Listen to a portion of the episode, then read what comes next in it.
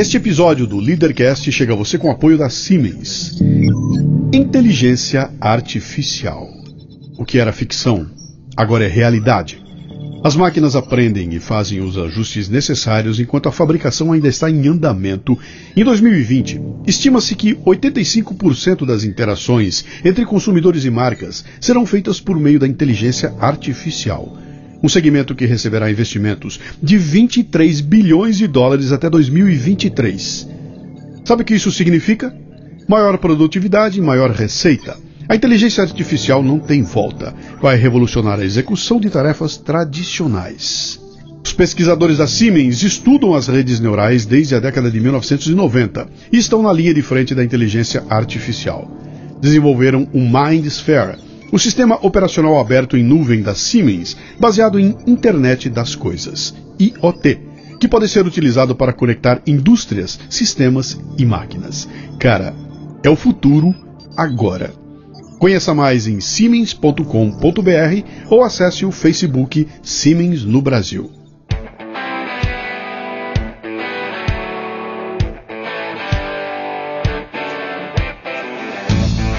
Bom dia, boa tarde, boa noite, bem-vindo, bem-vinda a mais um Leadercast, o podcast que trata de liderança e empreendedorismo com gente que faz acontecer.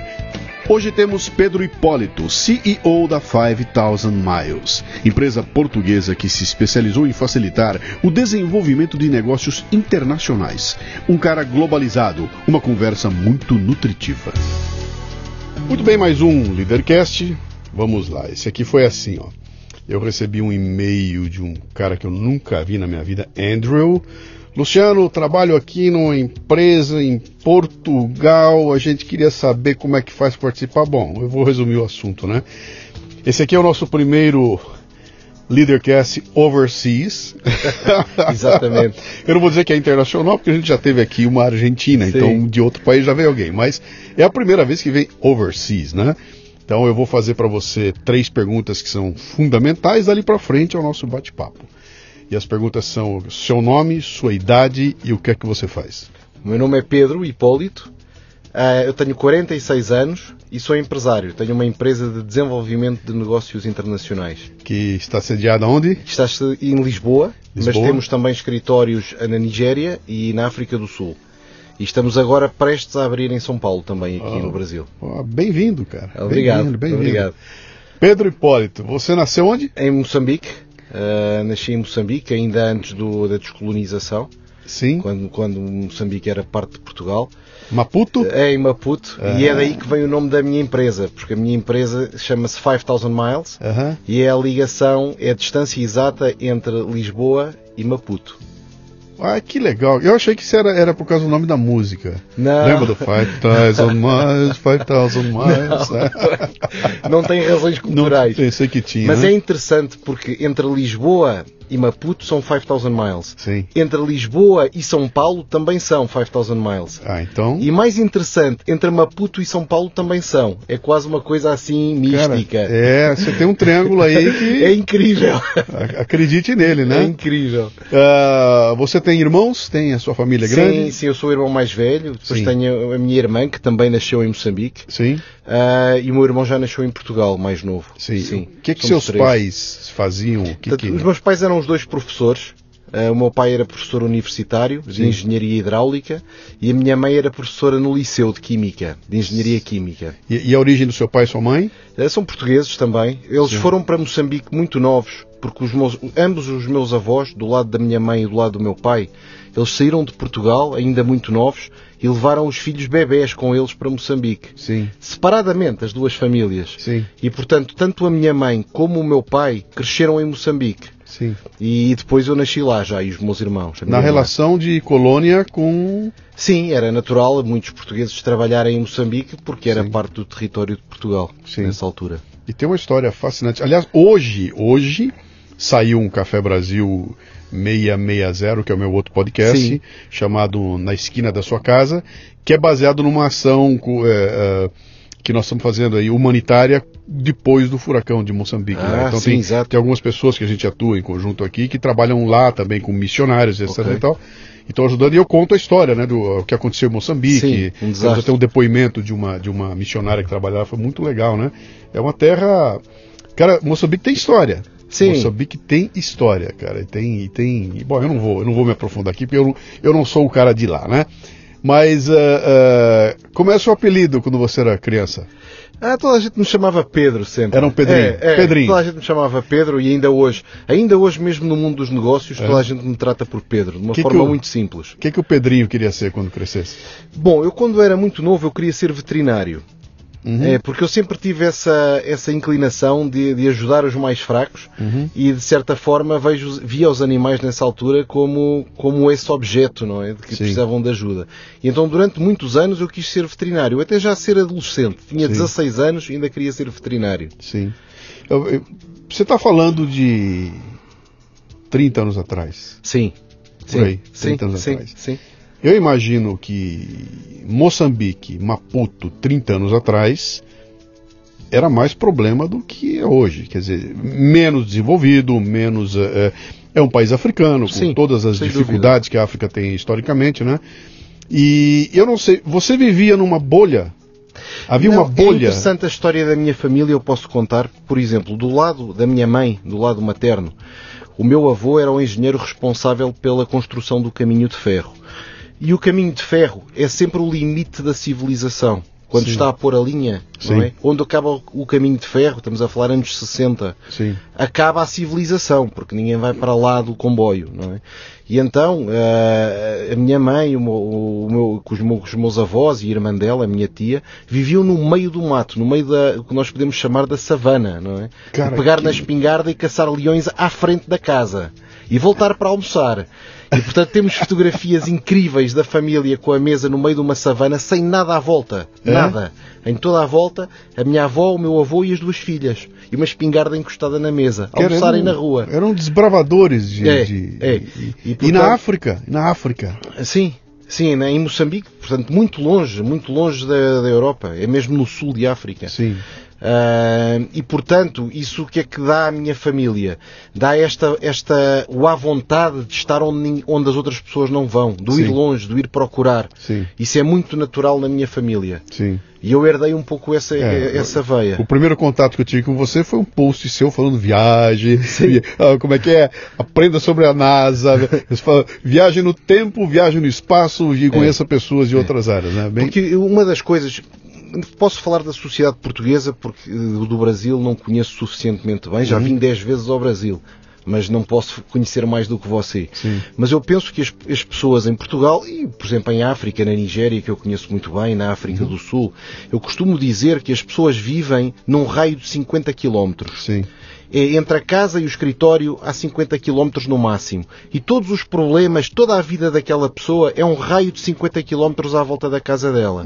E dentro desse raio, as pessoas estão sempre a olhar para os pés e para o chão e a pensar: a casa está limpa, o jantar está pronto, os meninos vieram da escola, ah, houve um problema na junta, na freguesia, no meu vizinho. E esquecem-se que o nosso planeta não é nada. Mesmo todo todo o planeta não é nada. Sim. E então, quando nós percebemos essa dimensão e conseguimos projetar a nossa cabeça para fora dos 50 km, tudo, tudo o que nos aflige, todos os nossos problemas, quase que desaparecem porque são irrelevantes na verdade. Uhum. Se agora cair aqui um raio nós dois morremos queimados, não, não acontece nada. Uhum. E o mundo continua. Não acontece nada. Nós não somos importantes. Portanto, quando nós percebemos que nós não somos importantes, somos todos muito mais felizes, muito mais criativos, podemos arriscar muito mais. Não é? E portanto, Você- toda a nossa mensagem, toda a nossa empresa funciona nesta ótica. É sai desses 50 quilómetros. Você, ouvinte, está ouvindo as palavras de um sujeito que é descendente de uma turma que 500 anos atrás entrou num navio e falou: O que tem do outro lado? Falei: Não sei, vamos embora. É isso. Querida, quando é que eu volto? Eu não tenho ideia. Agora, pega o dinheiro, fica com você aí, eu não sei se volto. E era assim, né? Que se atirava no mar É. e, e- e vamos descobrir o que tem pra lá, né? Mas eh, vamos voltar atrás então. Você queria ser o quê quando crescesse? Veterinário. Veterinário. Quando era Perfeito. pequeno. E você foi se preparar para isso? Uh, não, portanto, eu quando estava ainda no liceu, eu ainda era da área de ciências uhum. e, portanto, procurava ter acesso ao, ao curso de veterinária.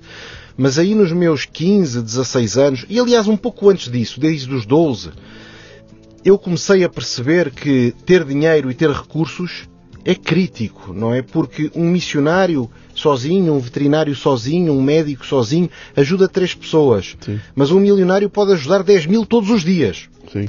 E então quando eu percebi isso, disse, eu estou a fazer um erro de estratégia. Eu quero é contratar veterinários. Eu quero é poder ter efeito de escala, não é? Sim. E então a minha cabeça começou a mudar e a dizer, não, eu tenho é que ter sucesso nos negócios para poder. É, e a partir daí tornei-me um chato nessa área.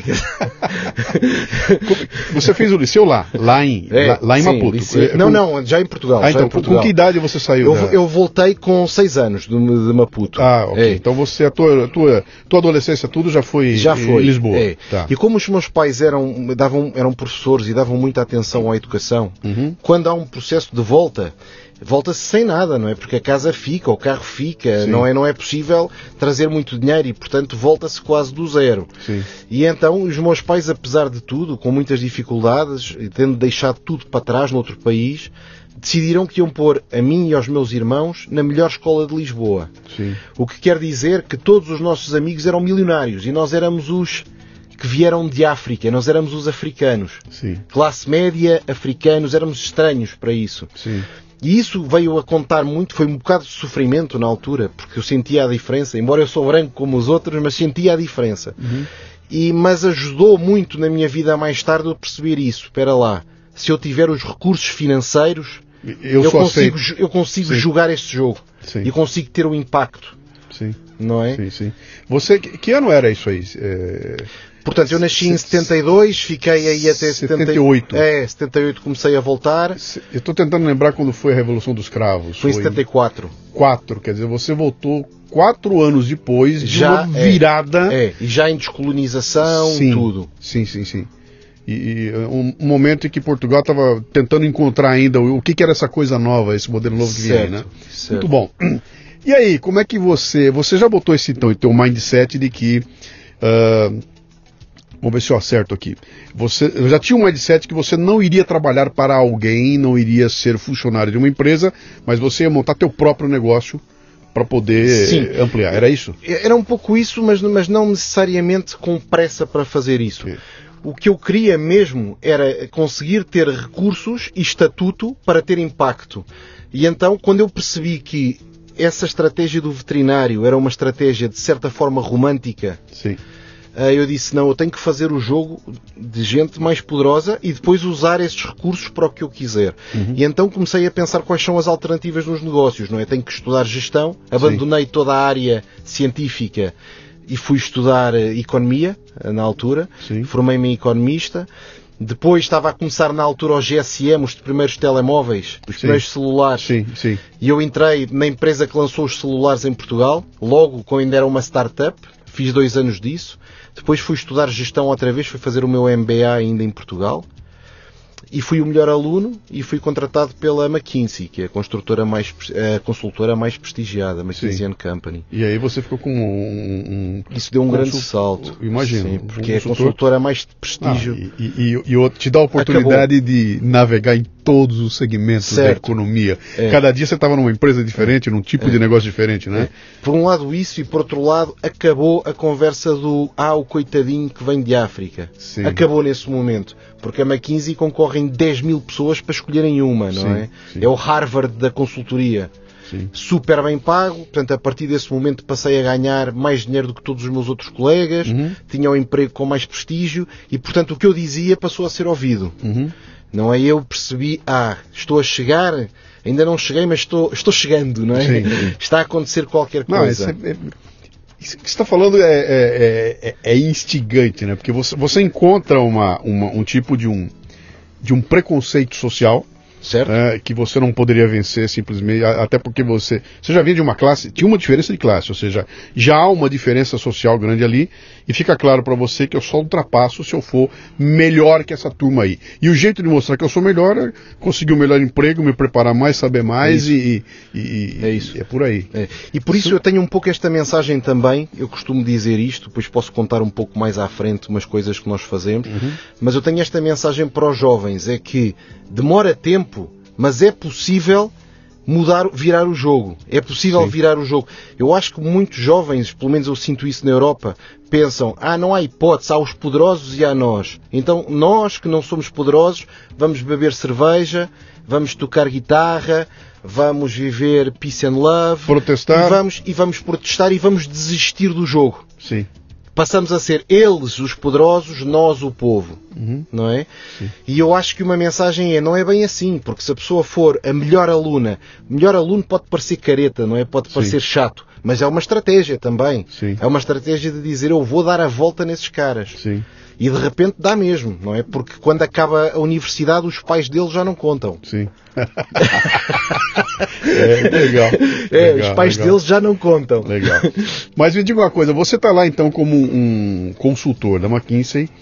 Eu imagino que deve ter um bichinho do empreendedorismo na tua veia, Sim. né? Um, um dia terei meu negócio. É. Você já tinha essa visão é. de que. Eu posso dizer que o tempo que eu estive na McKinsey, que foram quatro anos, foi de sofrimento profundo. Ah.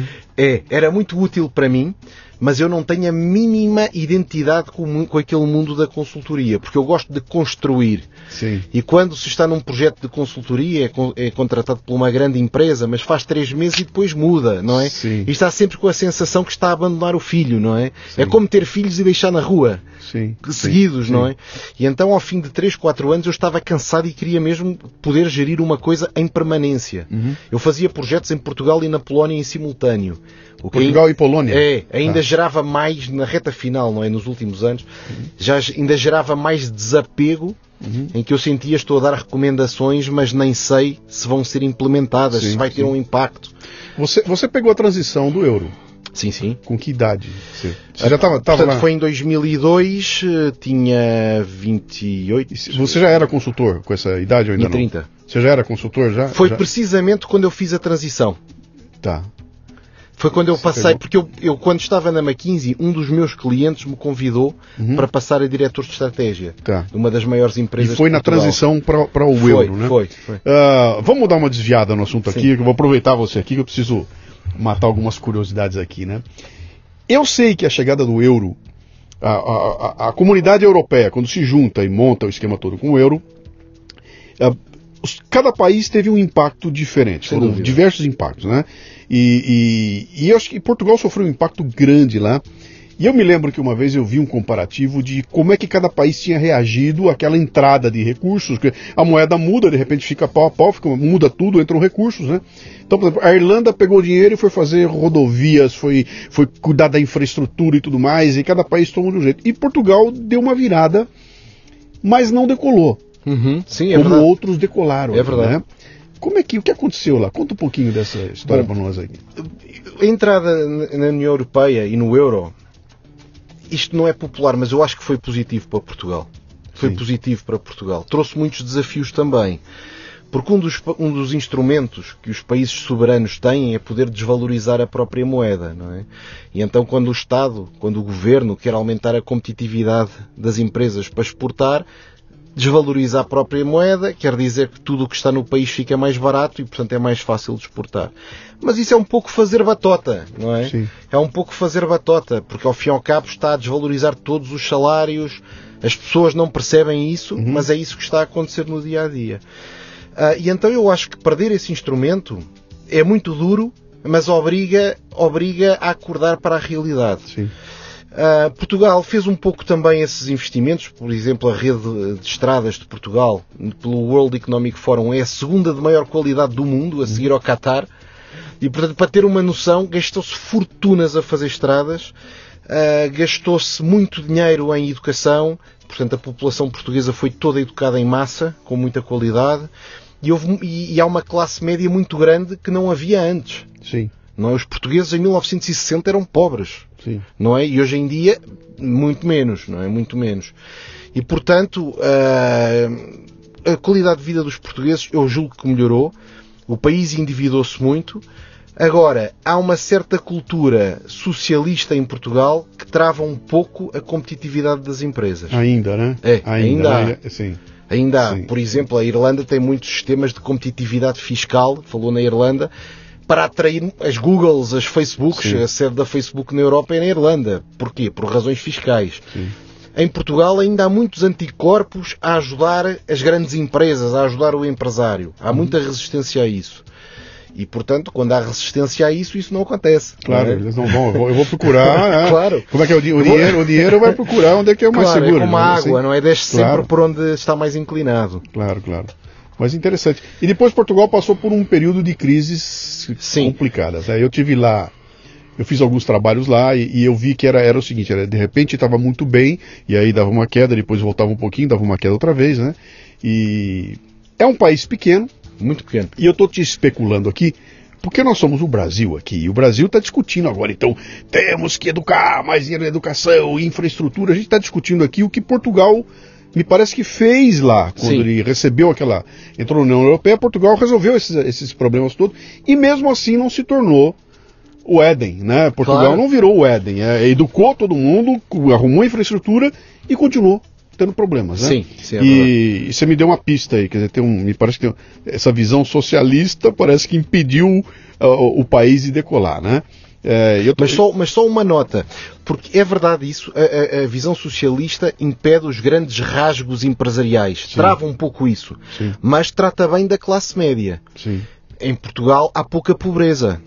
A segurança é total. Eu posso pôr um relógio de 20 mil euros no pulso, ir sair de casa às duas da manhã e passear e não vai acontecer nada. Garantido, não vai. Não vai acontecer. Uhum. Sim. Não é? Sim. E se acontecer, dá um, dá um tabefe no cara e ele vai embora, não vai dar um tiro. sim. Não é? Portanto, para a classe média, é um bom país. Uhum.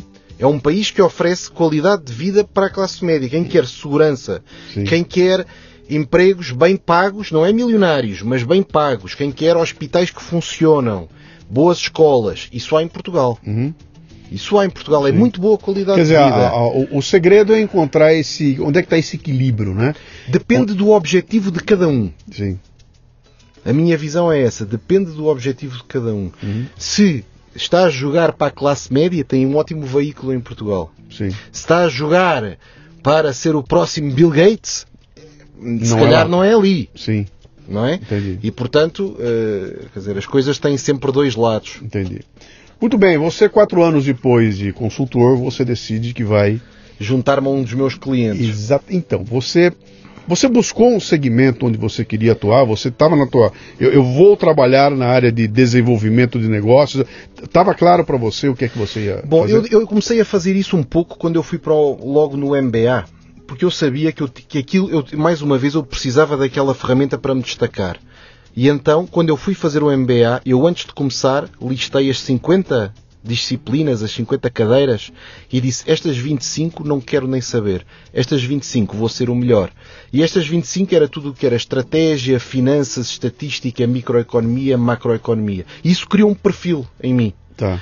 Quando eu depois fui para a consultoria a seguir, para a McKinsey, esse perfil ia comigo. Portanto, a McKinsey faz projetos de estratégia, portanto, alavancava exatamente esse perfil, e eu desde logo disse que queria sempre fazer, se possível, projetos que tivessem tecnologia e em empresas ou startups ou não muito grandes. Uhum. Porque eu queria mesmo ter impacto nessas, nessas, e portanto sempre tive esse- essa preocupação em ter um percurso muito coerente, não é? Me, me dá, me dá um, um- Você me deu um insight, é interessante, deixa eu explorar um pouquinho mais. Quando você pega as 50 cadeiras, que você separa 25, eu não quero nem saber, 25 eu quero saber, qual foi o drive que você usou para descartar algumas e pegar outras? Por exemplo, eu vou pegar as coisas que eu gosto ou não? Falando, Não. "Ah, cara, eu não gosto de economia, mas eu preciso fazer. É isso. Como é que foi o seu drive para escolher? A minha sugestão para aqueles que são mais jovens então nesse processo é que têm que construir um perfil. Eles têm que construir um perfil. E acho que um bom exemplo é pensar assim. Um grande jogador de futebol, Cristiano Ronaldo, Sim, não é bom em basquete. sim. mas ele é conhecido por, por jogar muito bem futebol. Se alguém põe um cesto de basquete no, no meio de um campo de futebol, o Cristiano acabou, não Sim. é? Acabou, já nunca vai ser a super estrela. Nós, para sermos bons, temos que fazer uma escolha. Uhum. A palavra certa é escolha. Uh, e isso é uma das coisas que eu vejo outra vez na cultura de hoje em dia pouco fomentado, não é? Porque Sim, as pessoas. É genérico. Sou... É, pá, eu vou viver a vida, eu quero experimentar o mundo, eu quero ter experiências diversificadas. Uhum. Mas há uma altura em que a pessoa diz: Eu vou fazer uma escolha uhum. consciente e vou criar um perfil para é um, mim. É uma inversão, né? Você, eu me lembro o seguinte: é, muito tempo atrás, essa ideia de quero viver a vida e vou explorar o mundo acontecia depois que eu me aposentasse. Fiquei, é. construí minha carreira, é. ganhei dinheiro, agora eu vou visitar o é. mundo, é. etc e tal. E hoje inverteu. É. é a molecada de 22 anos que quer, quero primeiro essa curtição toda e depois eu vou me virar. Para fazer. E depois vai dizer mais tarde que não há oportunidades. Não é não haver oportunidades. Quem tem as oportunidades não consegue perceber quem é aquela pessoa à frente dele. Uhum. Eu tenho uma oportunidade para dar a alguém. Sim. E eu vou procurar uma, uma pessoa que se encaixa naquela oportunidade. Sim. Porque uma empresa como a minha, nós estamos sempre a criar oportunidades e as outras também. Quem é que vai apanhar a oportunidade? É a pessoa que tem um perfil que eu consigo dizer: Ah, esse cara Sim. é tipicamente a pessoa que faz isto, então vou dar para ele. Quando tem um perfil muito vago, é muito difícil fazer esse encaixar essas, peça, essas peças do puzzle. Uhum. É muito difícil. E portanto é importante fazer uma escolha. E a escolha pode ser o que a pessoa quiser, uhum. mas tem que ser firme. Sim. Você se juntou então a um cliente? É, e portanto isso é um processo normal de saída do mundo da consultoria. Então, então vamos lá. Vamos lá, vamos lá. Você está há quatro anos numa consultoria jovem, certo? Jovem, ganhando muito sim, bem. Sim com toda a segurança, é, é, não, não digo toda a segurança, mas se você é tão bom como você dizia que, que era, e você foi escolhido em 10 mil, como aquele cara que entrou, quer dizer, você é bom, está agregando valor, está com bom salário e tudo mais, e um belo dia fala, bom, vou abandonar isso tudo para abraçar algo que é, é o risco com outro nome, né? É um risco imenso é, é, embrulhado. É. Como é que você já estava casado? Não, e aí, é, Não. aí está a chave. Sim. Aí está a chave. Vamos lá. Portanto, eu tinha uma namorada, que hoje é minha mulher, na uhum. altura, e um, esse mundo da McKinsey é super competitivo, lá na consultoria, é super competitivo. E como eu tinha dito, eu fazia projetos ao mesmo tempo, em paralelo, em Portugal e na Polónia. Estava sempre no avião. Sim. Então eu não tinha tempo para a minha namorada. Eu ia almoçar com ela, sentávamos, isto é muito é, estranho de dizer hoje em dia, mas eu sentava e dizia, fala o que tem para dizer em 10 minutos. Eu tenho 10 minutos para você. E contava, e ao fim de 10 minutos dizia, não tenho mais tempo, falamos no outro dia, porque eu não tenho tempo para isto. E então havia muita tensão, não é? De não ter tempo uhum. para, para as pessoas. Ela é apaixonada, hein? É, muito resistente. é, não, é, é, é. Eu, eu sei isso. Sim. E tenho essa gratidão. E tenho essa. Estou muito grato. Legal. E, e portanto eu tinha essa dificuldade de conseguir conjugar os dois mundos, uhum. não é? E, e via à minha volta, dentro da McKinsey, muita gente divorciado, muita gente que tinha desistido da família e portanto eu pensei, tenho que fazer uma escolha agora. Mas foi difícil fazer a escolha. Fiz, recebi uma proposta de um dos meus clientes, porque os clientes é muito normal pensar, porquê que eu vou pagar a McKinsey para trazer esse tipo? Não é? Vou, vou, contratar ele direto, custa Sim. um décimo do preço. Sim. do que pagar à consultora e tem a mesma pessoa. Portanto, isso é um processo normal. Uhum. E um dia fizeram uma proposta, eu disse que não, para tornar-me diretor de estratégia de uma grande empresa em Portugal. Mas no outro dia seguinte, uma semana depois, estava a sair do escritório às quatro da manhã, à minha frente ia um partner, um Mercedes descapotável também a sair às quatro da manhã, e eu pensei, pá, eu não quero ser esse cara. Eu não quero sair às quatro da manhã do escritório, nem que seja num Rolls Royce, não quero, não quero. Então no outro dia de manhã nem dormi, fui para casa, chuveiro, 8 da manhã estava a ligar para o chairman dessa empresa a dizer mudei de opinião, ainda vou a tempo. Uhum. pô, com certeza, pode começar. Ainda não escolhemos mais ninguém. Ainda bem que mudou de opinião. E assim uhum. foi. Mudei para a indústria e tornei-me diretor de estratégia de uma empresa portuguesa grande. Você saiu de um triturador. É. Né? Isso a gente vê muito no cinema. Né? A gente pensa que isso aí ah, é bem assim, mas é verdade, né? Tem a, é um triturador. Que você está num universo tão competitivo. É que se você der um passo a menos, ou se está todo mundo a 180, se você falar, vou focar 120, você ficou para trás e, e foi atropelado. É né? isso, é isso. Então, se você não tem o espírito para o jogo, É e, e o que eu sempre digo aqui, cara, dá para ter espírito para esse jogo com 22 anos de idade, É. cara, com 25. Que aí eu, eu sou melhor que o mundo inteiro, eu sou invencível, ninguém ganha de mim. Cara, aos 35, aos Sim. 40, É difícil. a conta começa a aparecer. Aí você vai olhar para trás e falar, cara, quanto tempo eu. É, porque a dificuldade da consultoria é que não é escalável. Porque o cliente contrata você, não é? Sim. E você leva mais três júniores para trabalhar. Mas ele quer você, não pode dizer eu vou mandar Sim. outro cara. Ele quer mesmo uma pessoa específica. Sim. E então não é escalável. Uma pessoa que tenha uma fábrica que faz camisetas, não é? Tem 300 empregados e mesmo que ele não vai trabalhar, eles continuam a produzir as camisetas. Na consultoria é o nome da pessoa individual. É a inteligência. O teu produto é inteligência, É, e cara. portanto não há maneira, não Sim. há maneira, pode ter 50 anos, não consegue Sim. escalar. E Sim. está sempre igual. Sim. Está sempre igual. Sim. Bom, você vai então. Continua, vai para trabalhar noutra empresa. Continua como empregado. Sim, exatamente. empregado numa outra É, empresa, tá. é. E aí tive uma proposta mais tarde, não é? é uma, aquilo é uma empresa que gera o sistema de pagamentos em Portugal, Hum. não é?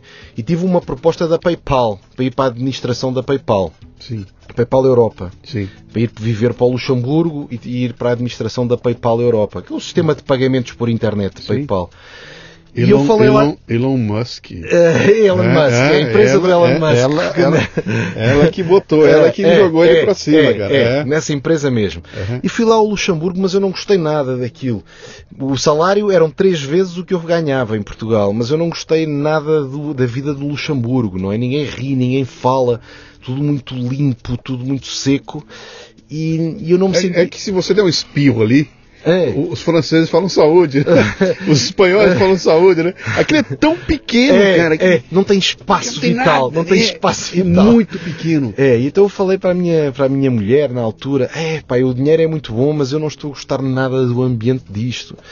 E ela disse, então não tem que ir, não é? Não é por causa do dinheiro, não tem que ir, fala lá na empresa onde você está, que é a Cibes, se há alguma possibilidade de ter né, onde está coisas parecidas com aquela. Eu pensei, então porquê que me interessa ir para a PayPal? Bom, porque é internacional, porque é uma marca global. Sim. Então eu voltei atrás, fui falar com o chairman e disse, eu gostaria de fazer uma proposta para você. Eu já não saio, mas você me dá carta branca para eu criar uma empresa subsidiária, separada completamente, eu vou ser o CEO, ah, para internacionalizar a Cibes, essa empresa. De pagamentos. Você É, falou. de pagamentos. Já, já era uma. é- Era um começo de uma fintech, alguma coisa assim? É a maior empresa portuguesa de, de- de transações eletrónicas. Na altura fazia 2 bilhões de transações por ano. Já com transação eletrônica lá atrás. Sim, sim. Nós estamos falando de que ano? 2000 e... E, portanto, nesta altura estávamos em 2009. 2009, tá. 2009. Mas isto é uma empresa muito inovadora, não é? Uhum. O primeiro carregamento de telemóveis num, num ATM, vocês aqui o TM é um caixa, não Sim, é? Num sim, caixa, sim. ah, foi feito por essa empresa, no mundo. Legal. O primeiro carregamento num caixa no mundo foi feito ali. Já tinha pagamentos com telemóvel na altura, era muito inovadora. Uhum. E então combinamos isso, tá bom, você vai poder montar a sua empresa aqui, diz que não, diz que não há PayPal e vai montar, e tornei-me CEO de uma subsidiária internacional que não tinha nada, que era só eu, e que fomos depois desenvolvendo até tornar-se uma empresa relevante com negócios na Polónia, em Angola, em Moçambique. Também Polónia. pagamentos eletrônicos. Também de pagamentos eletrónicos, mas fora de Portugal. O que eu disse Tá. foi, esta empresa tem tanto sucesso em Portugal, eu quero fazer a mesma coisa lá fora. Tá. Mas como tinha esse bicho de querer ser dono da empresa, houve uma altura que eu tentei comprar uma parte do capital. E fiz uma proposta para comprar uma parte do capital management buyout. Como não deu, eu já tinha os investidores, lancei a minha própria empresa. Continuando lá dentro, você desistiu para lançar a tua Saltei empresa? fora. Saiu fora de Sim, novo. com um salário super. com um salário super. Com um salário super. Cara, casado com dois filhos e com 45 anos na Tem que altura. se- tem que na ser- altura tinha 44, não é? tem que ser um, um português, cara. Porque, bicho, é, isso é a mesma Não, coisa que entrar num gente- barco e Sim. vai pro oceano e não É. sei onde vai chegar, cara. Toda a gente à minha Chuta volta tudo é lá. e- esse Você cara, é louco, ele- você tá ele- louco, é, é.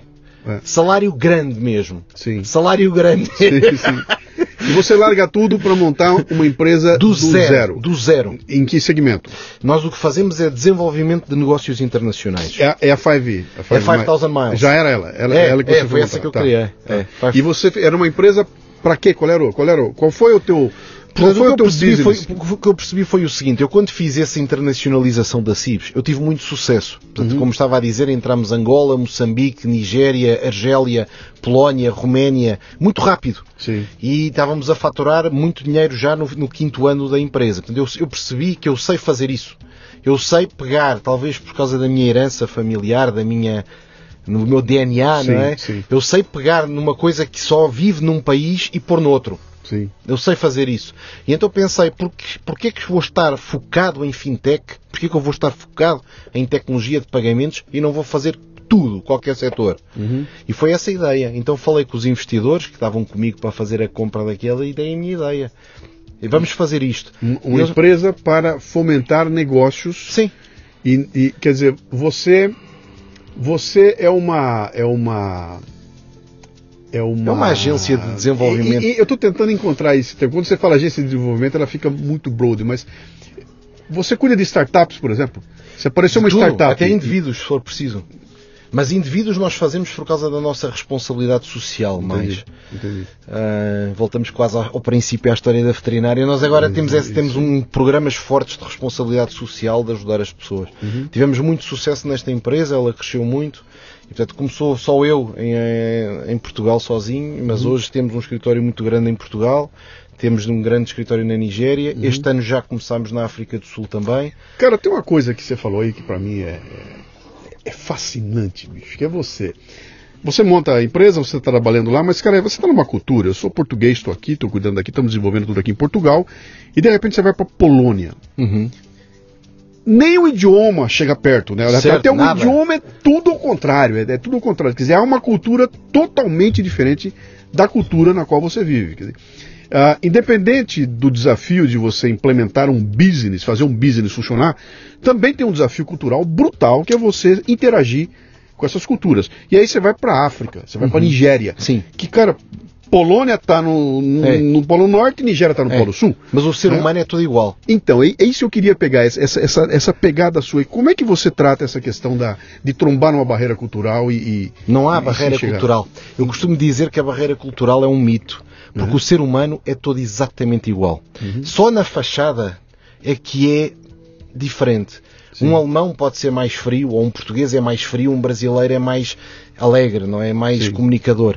Mas por dentro toda a gente quer a mesma coisa. Quer ter segurança, quer que os filhos tenham saúde, quer ter eh, um dinheiro mínimo para ter, eh, para ter conforto, uhum. quer ser respeitado. E tudo isto se resume numa coisa que é ser, ter relevância social. Uhum. Todas as pessoas querem ter relevância social. Sim. Ninguém gosta de ser desprezado. Sim. Não é? Eu acho que a maior parte das pessoas prefere levar uma tarefa do que, do que, do que deixar de ter voz, do que deixar, do que ninguém ouve. Uhum. Muito pior do que você ser contestado tudo é a indiferença, né? Você sentir é que há uma diferença, é isso. isso. é isso, isso é a é chave dos negócios todos. A, a chave dos negócios todos é essa, é perceber que todas as pessoas querem exatamente a mesma coisa e, portanto, qualquer processo comercial é exatamente igual. E, e, você monta a tua proposta de valor em cima desse valor básico que é, é isso. a relevância daquela social. pessoa. Sim. Não é porque não existem empresas, o que existem é gestores. Sim. Não é? Sim, sim. Uma empresa é um conjunto de gestores, não é? E depois dá-se um nome, não é? Chama-se BMW, chama-se Mercedes. Sim. Está bem, mas é um conjunto É um grupo de pessoas, de pessoas eh, fazendo alguma, alguma, alguma coisa. É, e portanto é, é, é, tratar cada pessoa como uma pessoa e um nigeriano é exatamente igual a um polaco. Ambos uhum. querem as mesmas coisas. Sim. Fisicamente são diferentes, culturalmente são diferentes, em termos de estudos, de educação são diferentes. Uhum. Mas o ser humano é exatamente igual. Sim. Todas as pessoas são iguais. é verdade. É, é, é, é, verdade. Até o maior missionário e o maior criminoso são iguais. Uhum. Querem a mesma coisa. Uhum. Exatamente. Muito bem, você está no Leadercast, um podcast focado em liderança e empreendedorismo que proporciona conversas nutritivas com gente que está aí para provocar mudanças. O Leadercast faz parte do Café Brasil Premium, a nossa Netflix do conhecimento, que redefine o termo estudar ao transformar o seu smartphone em uma plataforma de aprendizado contínuo. Você pratica uma espécie de MLA, Master Life Administration, recebendo conteúdo pertinente, de aplicação prática e imediata, que agrega valor ao seu tempo de vida. São videocasts, sumários de livros, podcasts, e-books, eventos presenciais e a participação em uma comunidade nutritiva, onde você faz um networking com gente como você, interessada em crescer. Acesse cafedegraça.com para experimentar o prêmio por um mês sem pagar. Quando você foi montar o teu próprio negócio, você vinha de um ambiente corporativo, Uhum. onde se você tem um problema jurídico, tem um, tem um advogado É. para resolver. É isso. Você tem um problema de pagamento, tem a tesouraria. Tudo tá. Quando você monta o teu próprio negócio, é você. É. É, Ou você monta uma estrutura como essa, ou você começa a ter que se envolver com coisas que você nem fazia ideia que existia, né? Aqui no Brasil é um pesadelo. Eu converso Sim. muito com o pessoal de empreendedorismo, onde a pessoa é um artista, ele tem uma ideia maravilhosa, monta o negócio dele e descobre que ele vai ter que lidar com É. pagamentos, e aí a vida fica um inferno, porque aquilo que ele gosta de fazer, que é a arte dele, ele tem que abrir mão para poder cuidar Sem dúvida. do próprio negócio dele lá, né? Você, você previu esse impacto? Você sabia que isso ia acontecer? Ou como você já estava com muitos anos de consultoria, você já nasceu preparado para enfrentar isso tudo aí? Já nasceu com uma estrutura? Como é que você fez? Eu tenho uma maneira de fazer negócios que é sem pressa. Sem pressa. Sem pressa. Sem pressa. Eu, por exemplo, estou agora a abrir o Brasil e venho para estar um mês, não é? A maior parte das pessoas não percebe isto. Diz, mas porquê um mês em, em Brasil? Vais, estás três dias, falas com o advogado, voltas, vais outra vez para assinar os papéis e voltas. Mas eu quero sentir a cultura e quero estar cá. Sim. E a minha família neste momento também está cá, não está comigo, está num resort no norte, mas também está cá e viemos Sim. todos. Sim. E, e quando eu criei a empresa foi igual. Portanto, eu criei sem pressas. Eu, eu dizia que nos primeiros seis meses não me interessa vender nada. E, mas esse ponto e essa pergunta é crítica e é super importante para todos aqueles que queiram ter empreendedorismo. Porque quando se começa uma empresa, não há e-mail. Não há ah, internet. Para mesmo instalar a internet vou ter que ligar para os caras. Pois é, mas é dois dias. Vou ter que registar a empresa. Mais três dias nos registros. Ah, mas é muito rápido. É rápido, mas são três dias que foram, não é? Sim. Vou ter que arranjar um advogado. Qual, qual advogado? Onde está? Não é? Falar com vários. Mais três, quatro dias que arderam. Vou ter que desenhar uma marca. Onde é que está o designer? Onde é que está o logo? Mais uma semana que foi. E portanto, quando se cria a empresa, a pessoa vem com muita energia porque acredita que aquilo tem muito potencial, mas tudo, todo o tempo dos primeiros dois, três meses vai ser consumido em processos burocráticos. Sim. Registro nas finanças, registro na segurança social, ninguém percebe qual é, qual é o seu modelo de negócio, passa a vida a explicar para os outros. E é aí que muita gente começa a perder aquela, aquela paixão, Sim. porque ao fim e ao cabo está tra- transforma-se quase num gestor de burocracias. Eu conheço, eu conheço dezenas de É isto. de altos executivos que chegam numa carreira, numa parte da carreira da vida dele, chegou a hora de parar, para, sai da empresa, alugam o escritório, contratam uma secretária, senta lá e anuncia para todo mundo, "Ah, agora eu sou um consultor, É achando que no dia seguinte vão começar a pingar clientes e não acontece nada. É, é isso, é isso. E portanto é preciso estar preparado para isso, de começar sem nada e todos os aspectos tecnológicos, burocráticos. Escolher um escritório demora muito tempo. A pessoa diz assim, mas vou escolher um escritório. Sim, vais ter que ver 30 escritórios para escolher um. E isso são logo 15 dias. 15 dias em que não estás a produzir nada, não estás a vender, não estás a fazer nada. E portanto, essa pergunta é crítica e é super, é mesmo super útil para qualquer pessoa que querem lançar-se numa carreira de empresário. Porque de facto, no início, só montar a infraestrutura mínima vai consumir tudo. Website. O website não, não é negócio. É tem que ter. É, tem que ter. Vai gastar mais três semanas a fazer o web. Ah, não, contrata uns caras. Ah, contrata e qual- quais são eles? Onde estão eles? Depois vem com propostas de website, vários tipos de website. Tem que escolher. E, e não, e, não consegue, e não consegue trabalhar. Portanto, eu costumo dizer que durante três meses não vai conseguir trabalhar. Está cansadíssimo e diz: Eu não produzi nada. Não, não, estou exausto e não estive com nenhum. É, É e, não, e, e aí dá, e aí dá aquele pavor, porque o dinheiro só sai. É, só sai, E, e- e quando é que começa a entrar? E quando começa a entrar, não entra na velocidade que você É. imaginava. É, empreendedorismo é um negócio. É. um negócio Eu estou a dizer complicado. três meses, mas eu acho que mais realista é seis meses neste processo. Sim. Seis meses queimados. Sim. Os primeiros seis meses queimados. Exaustão, sem servir clientes, sem ganhar dinheiro. É isto. Uhum. Depois começa, não é? Você, quanto tempo tem a empresa? Você está com ela? Neste momento tem 3, euros e, 3 anos e meio. Três anos e meio? É. Três anos e meio. É. Pô, é, é muito nova. É. E você já está com. Você falou que está escritório onde, hein? Temos em Portugal, em Portugal temos 25 colaboradores. Hã? Na Nigéria temos 12 colaboradores. Quando você fala colaboradores, Empregados. é, tipo empregado mesmo? Sim. Com papel Sim, assinado sim. não é um Sim, consultor sim. que você. E temos empregados agrega. que ganham mais do que o Presidente de Portugal. Muito jovens. Com menos de 30 anos. Sim, É. sim. Portanto, com tudo certo, tudo pago. Nós Sim. temos 40 colaboradores hoje. Portanto, em, em 3 anos e meio temos já 40 colaboradores e agora vamos abrir aqui no Brasil. O que, é É. que você veio procurar no Brasil?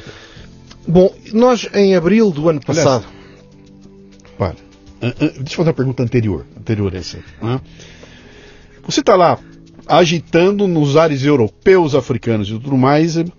Quando você olha de lá para cá, Brasil, o que, que você vê, cara? O que, que passa pela cabeça de alguém com a tua formação e tudo, quando olha para o Brasil, o que, que, que, que que chega até você?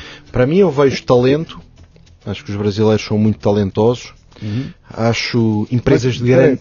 Para ver talento, você tem que ter uma experiência com os brasileiros. Você tem, tem que imaginar que, de onde vem essa visão de que brasileiro é talentoso. É, é porque você acha a música bonita, o futebol é bonito. O que, que é? E, e e não é, assim, claro, no futebol e na música, evidente, mas, por exemplo, eu vejo o Brasil tem muita experiência na área do marketing, não é? Portanto, eu acho que tem grandes empresas de as Procter Gamble, as, as, as telecoms, as Vivos, as Claros, e trabalham bem o marketing e a comunicação e são muito sofisticados nisso, muito mais sofisticados do que os europeus. Também um pouco cultural, talvez, porque o brasileiro comunica com facilidade mas eu vejo talento eh, na gestão empresarial, sobretudo no lado das vendas e do marketing. Vejo, vejo isso. E depois vejo empresas de grande dimensão, empresas de grande dimensão, ah, e vejo um país muito autossuficiente, não é? O mercado interno tem, tem, tem dimensão suficiente para sustentar as empresas locais. Vo- Você, você achou que chegou a hora de ir para o Brasil? Foi assim? É, é agora é hora de ir para lá? Não, portanto, eu quando criei a minha empresa, eu não saí de uma empresa grande para gerir uma empresa pequena. Portanto, eu quando criei 5000 Miles, eu sabia que esta 5000 Miles ia ser uma empresa global. Não tenho dúvidas que vai ser. Sim. Não é? Eu tenho agora 46, quando eu tiver 65, 66, vai ser uma empresa enorme, global, em 100 países. Vai ser. Não tenho já. Nos primeiros 3 anos podia ter dúvidas, hoje já não tenho. Ahm, e portanto, todo o nosso, nós costumamos dizer que nós não estamos a construir uma conta bancária. Nós estamos a construir uma empresa. E portanto, tudo o que ganhamos, reinvestimos. Tudo o que geramos, contratamos mais pessoas, abrimos mais escritórios, compramos mais equipamentos, tudo do melhor que há. Os, os nossos carros em Portugal da equipa são BMWs. É isto que nós estamos a falar. O escritório da Nigéria tem qualidade exatamente igual à de Portugal. Sim.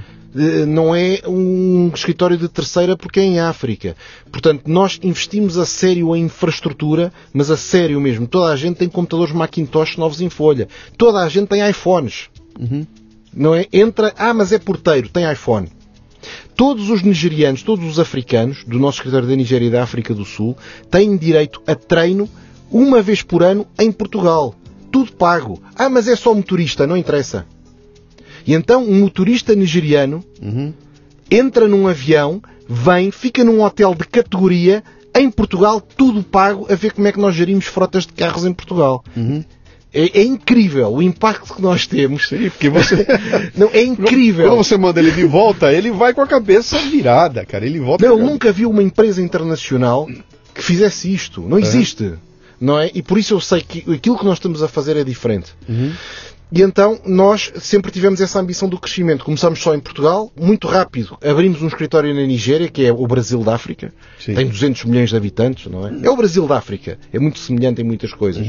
Abrimos aí e depois dissemos assim: temos que continuar a crescer. Então, em abril do ano passado, em 2018, já tínhamos o escritório da Nigéria com 10 pessoas, já tínhamos 20 pessoas a trabalhar em Portugal, continuávamos a recrutar. Eu disse: mas não é de criar estas duas maiores. Estas duas têm que continuar a crescer, mas nós temos é que criar mais empresas. Qual é a próxima? E pensámos, bom, um mercado com grande dimensão, parecido com o da Nigéria, é o Brasil. mais sofisticada, uma Nigéria mais sofisticada. E então decidimos, vamos fazer uma experiência. E então comecei a criar em Portugal uma equipa que hoje tem quatro pessoas full-time para gerir negócios com empresas brasileiras. E tivemos muito sucesso nisso, não é? Portanto, nós a partir de Portugal pusemos dois portugueses e dois brasileiros nessa equipa. Tá. Quatro pessoas. E durante um ano começámos a, fazer negócios com empresas brasileiras. E por isso, hoje, eu sei já, sem dúvida absolutamente nenhuma, que o mercado do Brasil para nós vai ser um sucesso. Porque eu tenho quatro pessoas a partir de Portugal que nunca cá vieram, dois são brasileiros, Sim. mas os outros dois nunca cá vieram, a gerir empresas brasileiras a partir de lá, negócios bons, e tem estado a correr bem. Me dá, me dá um exemplo, que tipo de negócio? Oh, é, você não é uma empresa que vende leite, você não uhum. é uma uhum. empresa que monta uma manufatura, você gere negócio. Me dá um exemplo de. Por não exemplo. Precisa, não precisa ser um, não precisa dar o nome da empresa. Sim, nada, eu não vou dar a marca, mas, mas tá. por exemplo, na, na, no Brasil há, há, há, empresas que faturam mais de um bilhão de dólares que fazem equipamentos agrícolas. Sim. Ok? E, máquinas para a agricultura. Sim. Não é? E vivem quase só do mercado brasileiro. Qual é o potencial dessa mesma empresa se estiver na Nigéria? Sim. É duplicar. Não é? Enquanto eles aqui estão a gerir para aumentar 5% as vendas, porque já está tudo feito, se for para a Nigéria pode fazer outro 1 bilhão. E você é o canal para. É, e, e, agora tem duas maneiras. Ou ele vai sozinho, Sim. ou vai connosco. É essas duas escolhas que ele tem que fazer. Portanto, o nosso processo é muito simples, não é? Você quer continuar aqui ou quer ir para o outro lado? Sim. O outro lado eu tenho, porque não é, nem, não, é, não é ir para a França, não é? Onde está tudo por fazer é em África. Isto é intuitivo. Sim. Então diz assim, ok, a África o que é que é parecido com o Brasil? É a Nigéria. Ah, eu tenho um escritório. Não é uma ideia, eu tenho uma infraestrutura com carros, com pessoas, com computadores, com telemóveis, com aviões a voar para a frente e para trás. Temos infraestrutura. Portanto, uma grande empresa ou faz sozinho ou faz em cima desta infraestrutura. Uhum. Isto é um exemplo de um projeto que fizemos com muito sucesso com uma empresa enorme brasileira de equipamentos agrícolas. Legal. Temos outro na África do Sul de uma empresa brasileira que é um dos maior, maior ou, ou, é o maior ou é o segundo maior fabricante de aço para a indústria automóvel no Brasil. Tá. É uma empresa gigante. E tinha interesse no continente africano. Quando percebe que nós podemos ajudar, fez uma parceria connosco para a África do Sul uhum. não é? Fizemos projetos na área dos sapatos também. Legal. E, portanto, correu muito bem estes, estes 12 meses, entre abril de 2018 e abril de 2019, e a nossa cultura é sempre muito participada. Nós temos uma reunião de managers em que temos os managers todos da empresa. E dizemos, e, pá, isto do Brasil está a correr bem, estamos a ter sucesso. O que é que fazemos? Qual é o próximo passo? É intuitivo, o próximo passo é ter uma empresa no Brasil. Ah, então vamos começar. Uhum. E é isso que eu agora vim cá fazer. E vai montar o escritório? Já escolheu onde vai ser? O escritório ainda não. Primeiro uhum. vou fazer os registros todos da empresa, é o mais importante, tratar das formalidades todas. E depois é que vamos eh, tratar do escritório, mas vai ser de certeza numa zona nobre, é um escritório da melhor qualidade, muito pequeno, porque uhum. para começar eu não quero um escritório grande, uhum. Muito pequeno, mas, um, mas muito nobre. É isto que nós Me fala, esse programa aqui é um programa sobre liderança e empreendedorismo, uhum. tá? Do ponto de vista de empreendedorismo, a gente já cutucou bastante aqui, deixa eu, deixa eu te explorar um pouco essa questão de, de liderança e tudo mais, né?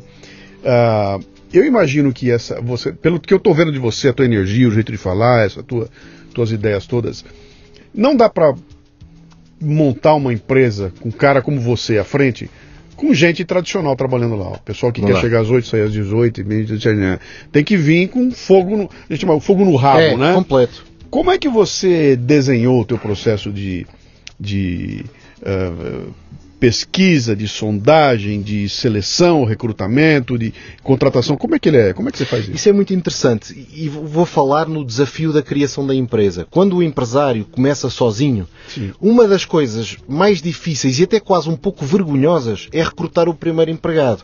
Porque você vai por um anúncio, não é? Vai por um anúncio. Quando vem o candidato, escritório no prédio de prestígio, é pá, interessante, pá. Chega lá, abre a porta e, e estou eu... lá sozinho, não é? Ele, mas espera lá, isto está vazio. Está cá uma pessoa sozinha. E eu quero que eu vá mudar para aqui. Porquê? E então esse desafio de explicar uma visão, uhum. no princípio, é, é, é difícil, não é? Sim. é? É quase uma vergonha porque nós sabemos que quando a porta abrir, esse cara vai ter um choque. Eu estou imaginando um, eu estou imaginando um, um jesuíta na África tentando converter Entendeu? Uma é. tribo africana. De... Cara, é. eu tenho que vender algo que. É. Imagina lá em, em, Lisboa, não é eu sozinho num escritório. Sim. Aparece um candidato que viu negócios internacionais, abre a porta e quando abre a porta estou só eu, não é? Uma mesa no meio de um escritório todo vazio, não é? Uhum. E eu, epá, eu tenho. Deixa eu tentar vender o meu negócio, a minha ideia. É a tua primeira venda. É. é a primeira venda. E então qual foi a tática que eu decidi fazer nessa altura? Eu percebi isto vai ser difícil atrair as melhores pessoas porque ninguém percebe o modelo de negócio, ninguém conhece a marca, ninguém é difícil. E então eu disse só uma maneira, é transparência total transparência total. Vamos começar a filmar tudo, vamos começar a fotografar tudo, vamos começar a usar o social media e pronto, quem gosta, gosta. Quem não gosta, também não faz cá falta. Mais vale saber antes, mais vale saber antes de se candidatar. Sim. E então, através desse processo de, eu posso dizer que nos últimos, desde o início de 2018, nós contratámos 20 22 ou 23 pessoas que vieram falar connosco sem nenhum anúncio de recrutamento a dizer eu vejo você no Instagram, eu vejo você no YouTube. Eu quero trabalhar Epá, com você. eu quero trabalhar com você. E portanto, isto foi uma coisa que me ajudou muito a crescer, foi esta transparência. É o que é, não vamos fingir que é melhor nem que é pior, é uhum. assim. Uhum. Quando a pessoa chega já não estranha, já conhece as caras, já conhece o escritório, já sabe que temos uma cultura um pouco agressiva também. Já e, sabe. E, e você teve que expor isso é? tudo Sim. através das mídias. Eu até dei uma olhada, o, o teu Instagram é bem interessante, porque você tem tem uma misturada lá. Tem, é. tem, você numa reunião com o sujeito, de repente você está saltando num lugar lá, você com a sua esposa. É. Quer dizer, a, a, a persona Sim. do Pedro está absolutamente é, é, incluída no processo. Não é uma empresa é. que tem um chairman. Você é a empresa, né? É, é. Isso porquê? Porque se nós formos ver, por exemplo, no Instagram, eu agora não sei de cor, mas a Coca-Cola, que é uma das maiores marcas mundiais, eu julgo que nem 3 milhões de followers tem. Sim. A Kylie Jenner tem mais de 100 milhões. O Cristiano Ronaldo tem 150 milhões. As pessoas querem se ligar com pessoas, não se querem ligar com empresas, com, com, com empresas, não é? E portanto, quem melhor do que do que o CEO, não é, do que o presidente para conseguir explicar a sua visão na primeira pessoa. E toda a gente que me escreve, eu respondo. Uhum. É incrível. Às vezes eu estou em casa 11 da noite, meia-noite a responder mensagens no Instagram. Epá, larga esses caras. Vou responder. Se a pessoa deu tipo, perdeu tempo para escrever para mim, Sim. eu vou responder para ele. Ah, mas não interessa nada, eu respondo a toda a gente. Eu, Se tiver mil mensagens, responda às mil. Eu ainda consigo fazer isso com o e-mail. É. Com as mídias sociais eu, eu não consigo não mais. Para ser completamente claro, se, se, a mensagem da pessoa não tiver nenhum conteúdo, se a, minha, a mensagem da pessoa for só Olá, tudo bem? Se for Sim. só isto, é difícil responder porque vou iniciar uma conversa que, que, não sei para onde vai, mas se a pessoa disser Olá, o meu nome é José Carlos, eu quero fazer isto e aquilo, eu vou ler e vou responder. Legal. Posso é não responder logo naquele dia, mas respondo amanhã, depois uhum. da manhã, e tenho essa preocupação. Vem, do, vem da gênese da empresa, da necessidade de ser transparente. Como é que você vai fazer a hora que crescer?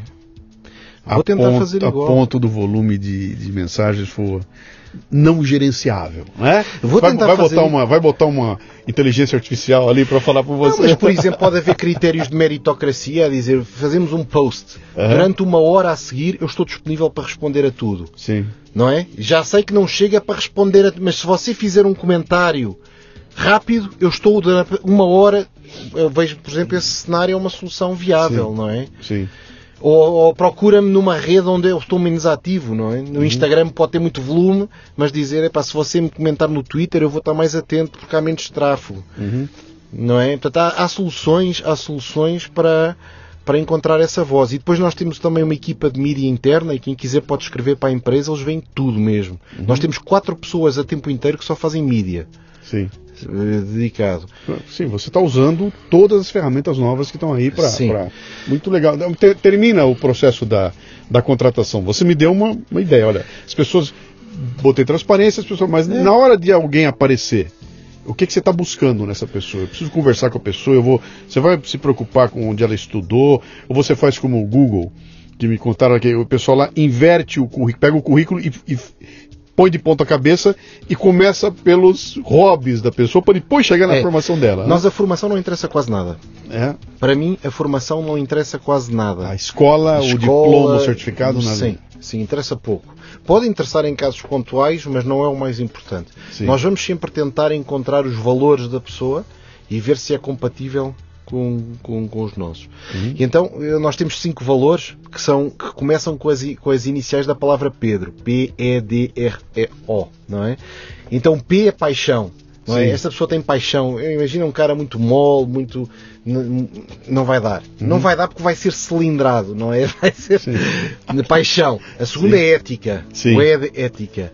O D é de dominance. Tem que ter uma personalidade é, dominadora. Sim. O R é de resiliência, tem que resistir ao stress. Sim. E o O é ownership, portanto, esta sensação de ser dono da empresa ele próprio também. E nós vamos procurar se a pessoa tem estas cinco coisas. Sim. E isto também é público, está tudo nas redes sociais. A política de remuneração está nas redes sociais. Qual é o salário está nas redes sociais. É transparência o mais que nós conseguimos. É interessante que você evita. Eu, eu vou ler para você eu vou ler para quem está nos ouvindo aqui. Eu fiz um post antes de vir para cá, porque eu entrei no, quando me disseram, eu falei, quem é esse Pedro? É, é grande, é baixo, é preto, é branco, o que, que é? Deixa eu ver quem é.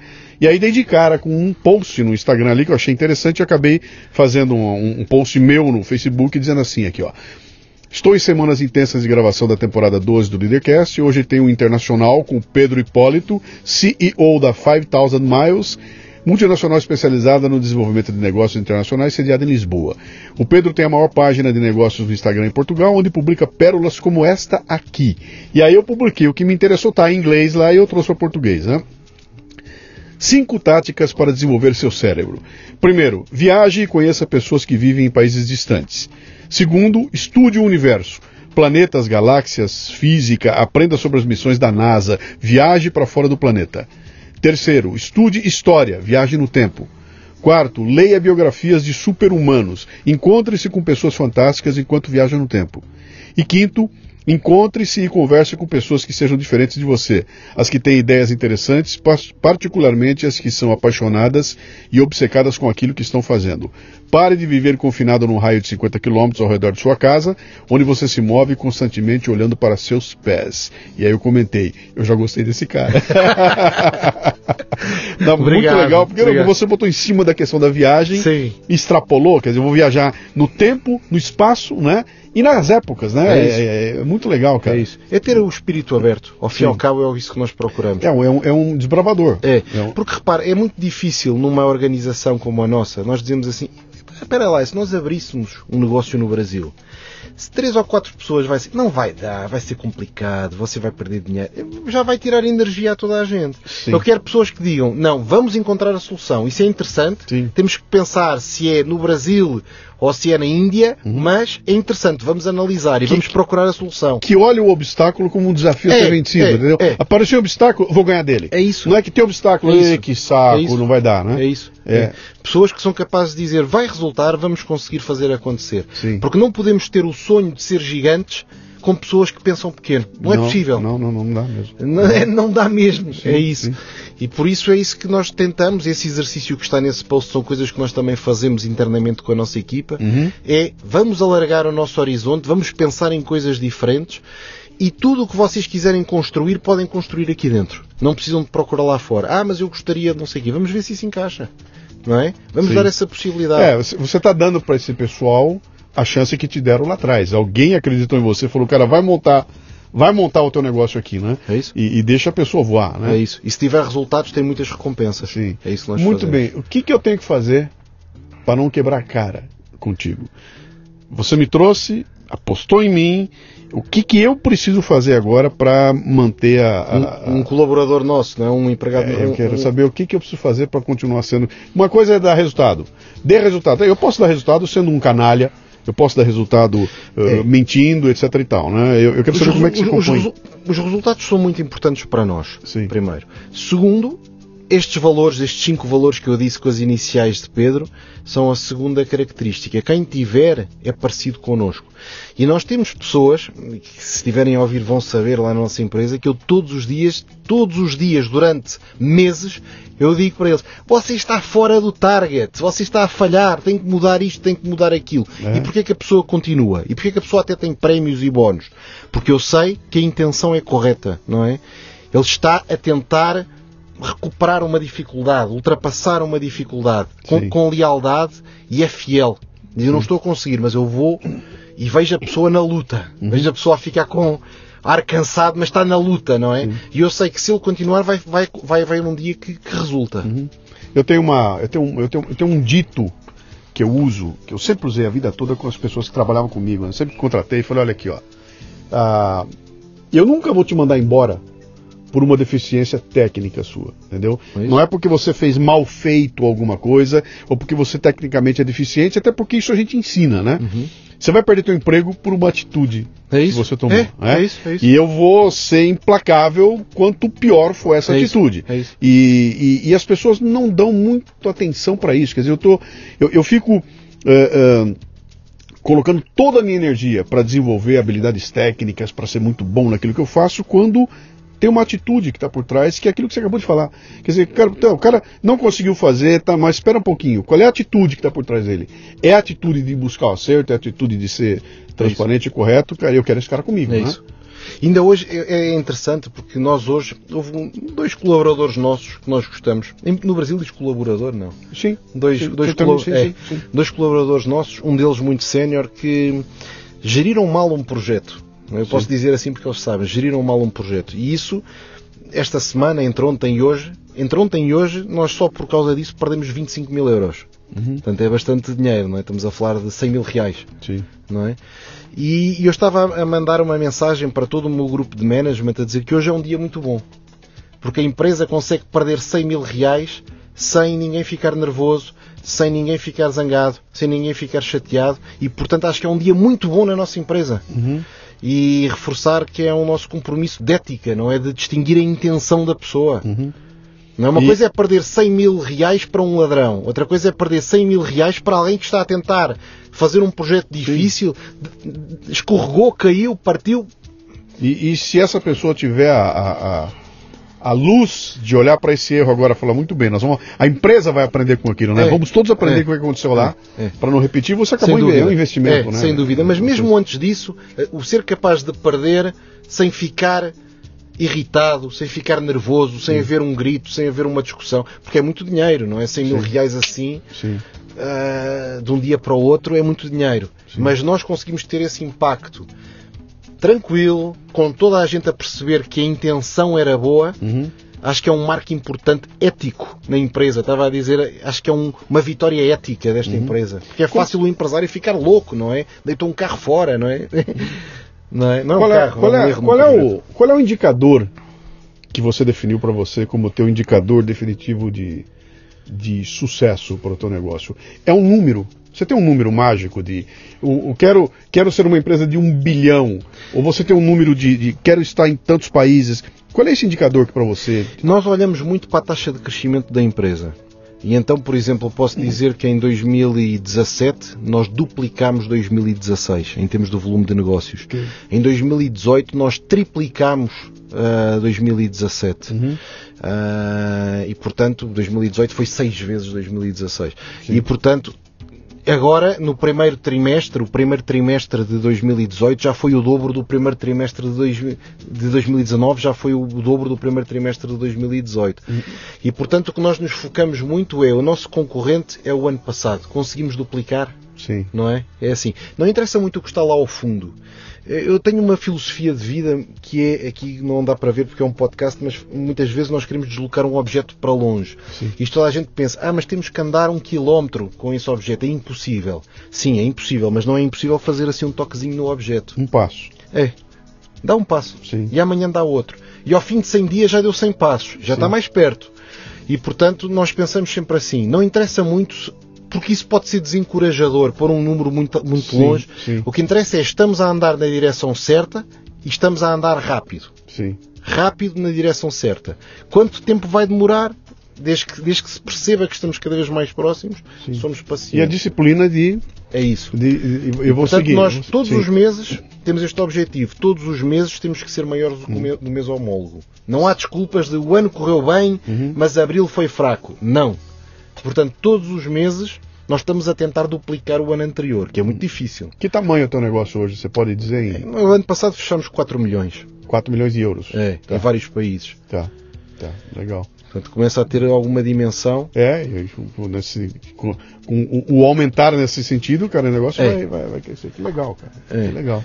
Portanto, É isso que procuramos fazer. É a taxa de crescimento, se quisermos falar, Sim. para nós é a taxa de crescimento e para mim crescer menos do que 50% ao ano é, é, não, não fico contente. Uhum. O objetivo é crescer 100%, 150%. Tá. Você disse que já veio 10 vezes ao Brasil? Talvez. Por aí, por aí. Você sim, vem Sim. com, com frequência ou Vem todos os anos há muito você tempo. vem pra cá? né? Sim, sim. O que, que você tem visto? Mudou o Brasil, cara? Pra Eu noto- eu noto- eu noto que é uma classe empresarial esse olhar, esse, esse olhar teu é um olhar não contaminado, tá? O meu, o nosso aqui Brasil, tá, nós estamos totalmente contaminados. O né? que eu acho é O que teu. Uhum. há vários Brasis. Eu tenho dificuldade em responder à pergunta, Sim. porque o Brasil são muitos Brasis, não é? E, e e- e acho que nas classes mais baixas mudou pouco, Uhum. acho que nas classes mais altas tem mudado bastante. Mais sofisticação, mais exposição ao mundo, mais. As elites, acho que estão mais elites globais, é isso Uhum. que eu noto. A elite brasileira hoje em dia é uma elite global Sim, não é? Que, que chega à França e pode estar com qualquer pessoa, não é? sim. Que tem cultura, que viaja, que tem recursos, que tem empresas grandes e, portanto, acho que há uma elite brasileira que se torna relevante internacionalmente. Chega a qualquer país e tem relevância social. sim. Não sei, nas classes mais populares, está a ter impacto. Hum, Não noto tanto. Não noto Tá. tanto. Acho que demora mais tempo. Acho que demora mais tempo, não é? Perfeito. É isso que eu sinto. Meu amigo, vamos partir para o nosso finalmente aqui. Você, além do Brasil, qual é a outra frente que você está?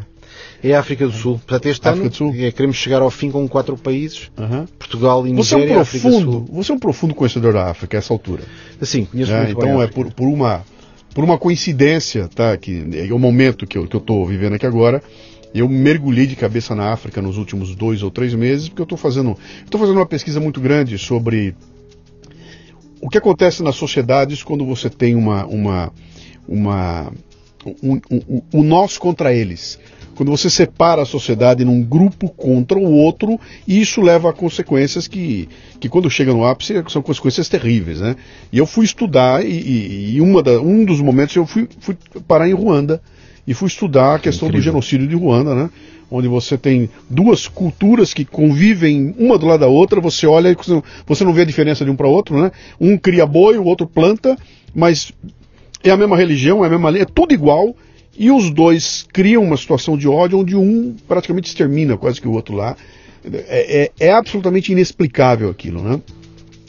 E aí no meio do caminho, nos vídeos que eu assisti, tá, tem, um, tem um dito lá que um, que um que, que o, o general canadense que estava cuidando da ONU lá, ele fala no ele diz o seguinte: ali na- na- lá, lá nos países desenvolvidos, na Europa e tudo mais, a gente olha para a África e fala o seguinte, cara, aquilo são tribos.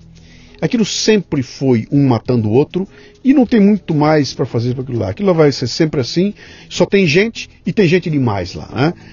Ah, você nessa altura já circulou muito pela África, né? Eh, e a África para nós aqui brasileiros é um mistério. Aquilo eu olho de longe, eu eu não consigo ver. A gente não tem muita penetração lá. Como é que você enxerga a África, cara? Como é que você que veio de lá vê hoje a África? Aquilo é o celeiro do mundo, cara. É lá que vai explodir. O que, que é? Portanto, África, África é, é preciso perceber as dimensões da África. Tem 1,2 bilhões de pessoas, não é? Sim. Portanto, tem uma, uma dimensão ah, gigante em termos populacionais e é o continente que mais cresce em população desde 1955. Portanto, todas as grandes empresas, todas as grandes organizações vão ter clientes em África em número relevante Sim. não é?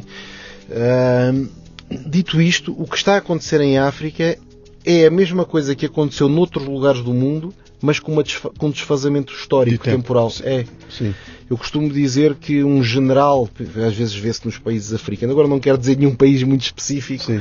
mas eh, tenho exemplos típicos do general que é milionário, que, que tem private jet, que tem tudo, e diz, "Pá, esse general pá, está roubando muito. Não é muito diferente de um conde português, de um, de um duque de Inglaterra. Na época dele É, lá atrás. Só que são há 300 anos atrás. O conde tinha o palácio porquê? Sim. Epá, também era semi-roubado. Ah, genocídio. Bom, o Afonso Henriques matava tudo o que era mouros em Portugal. Uhum. Só que foi há 900 anos, Sim. não é? E, portanto, isso é muito da natureza humana. É- O que está a acontecer em África já aconteceu na Europa em períodos eh, desfasados. É muito fácil olhar para um país um pouco mais atrasado e ver o país desenvolvido no passado. Sim. Não é? Quem estudar história percebe o que é que vai acontecer agora noutro país. Sim. Não é? Sim. E os países africanos começaram o seu desenvolvimento, não sei, há 100 anos, não é? Não foi há mais do que isso. Antes disso não havia nada, não é? Uhum. Havia as culturas deles, locais, mas não tinham qualquer infraestrutura, não tinham qualquer equipamento. Tudo isso começou, começou agora. Por isso que os chineses já descobriram. Estão de Claro. olho, né? Sim, sim, os chineses Estão entrando muito. com tudo lá, né? Sim, sim, sim. Sim. Sim. Por também por fenómenos que têm a ver com o modelo económico na China. Uhum. Ah, a África facilita um certo tipo de negócios que é importante para as empresas chinesas procurarem agora. Uhum. Ah, mas, mas o que se passa no continente africano é que o gap entre África e a Europa vai fechar rápido. Entre Sim. a África e a América Latina vai fechar rápido. Não é? Portanto, em termos de PIB, por exemplo, ah, o Brasil tem um PIB maior do que a Nigéria, mas a seguir não há nenhum país na América Latina, na América do Sul, que tenha algum, algum PIB superior à Nigéria. Uhum. Portanto, se compararmos, se tivéssemos um ranking conjunto América do Sul e África, era Brasil e a seguir era a Nigéria. Portanto, estes países já têm dimensão. Sim. Não é? Já têm dimensão, é maior que a Argentina, maior do que isso tudo, não é? Sim. E portanto ah, são economias que começaram de quase do zero, não há 100 anos atrás, mas que estão-se a desenvolver muito rápido. é? E é esse desenvolvimento rápido que cria oportunidades. Você que está nos ouvindo aí, está louquinho para fazer negócios na África, tem sua grande empresa. Temos aqui 5000 Miles, É, que sabe como é que faz. É Quem isso. quiser entrar em contato com vocês, conhecer, qual é o caminho? O meu nome é pesquisar Pedro Hipólito, vai encontrar as redes sociais. Isso Ok. é a maneira mais fácil, pode ir no Instagram, manda uma mensagem, já está a falar comigo. Sim. Como eu disse, vou responder.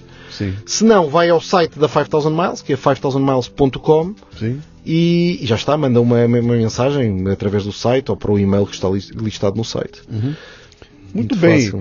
Pedro, prazer imenso conhecê-lo, viu? Obrigado, Olha, gostei muito. qui- 500 anos atrás, um outro Pedro chegou aqui no Brasil e Já viu não que... voltou. e já viu que, que, que armou, né? É. Espero que a tua vinda realmente traga pra cá essa, essa tua energia aí pra fazer acontecer, que esses valores que são fundamentais, os valores do Pedro, É. né? E espero que você tenha muito sucesso aí, cara. Muito E obrigado. que volte aqui logo mais pra gente continuar essa história É, aí. e o próximo podcast é em Portugal, gravamos lá. Farei lá a com o maior prazer, cara. O Café Brasil em Lisboa. É. Muito obrigado, cara. Um Obrigado, grande abraço. obrigado, obrigado.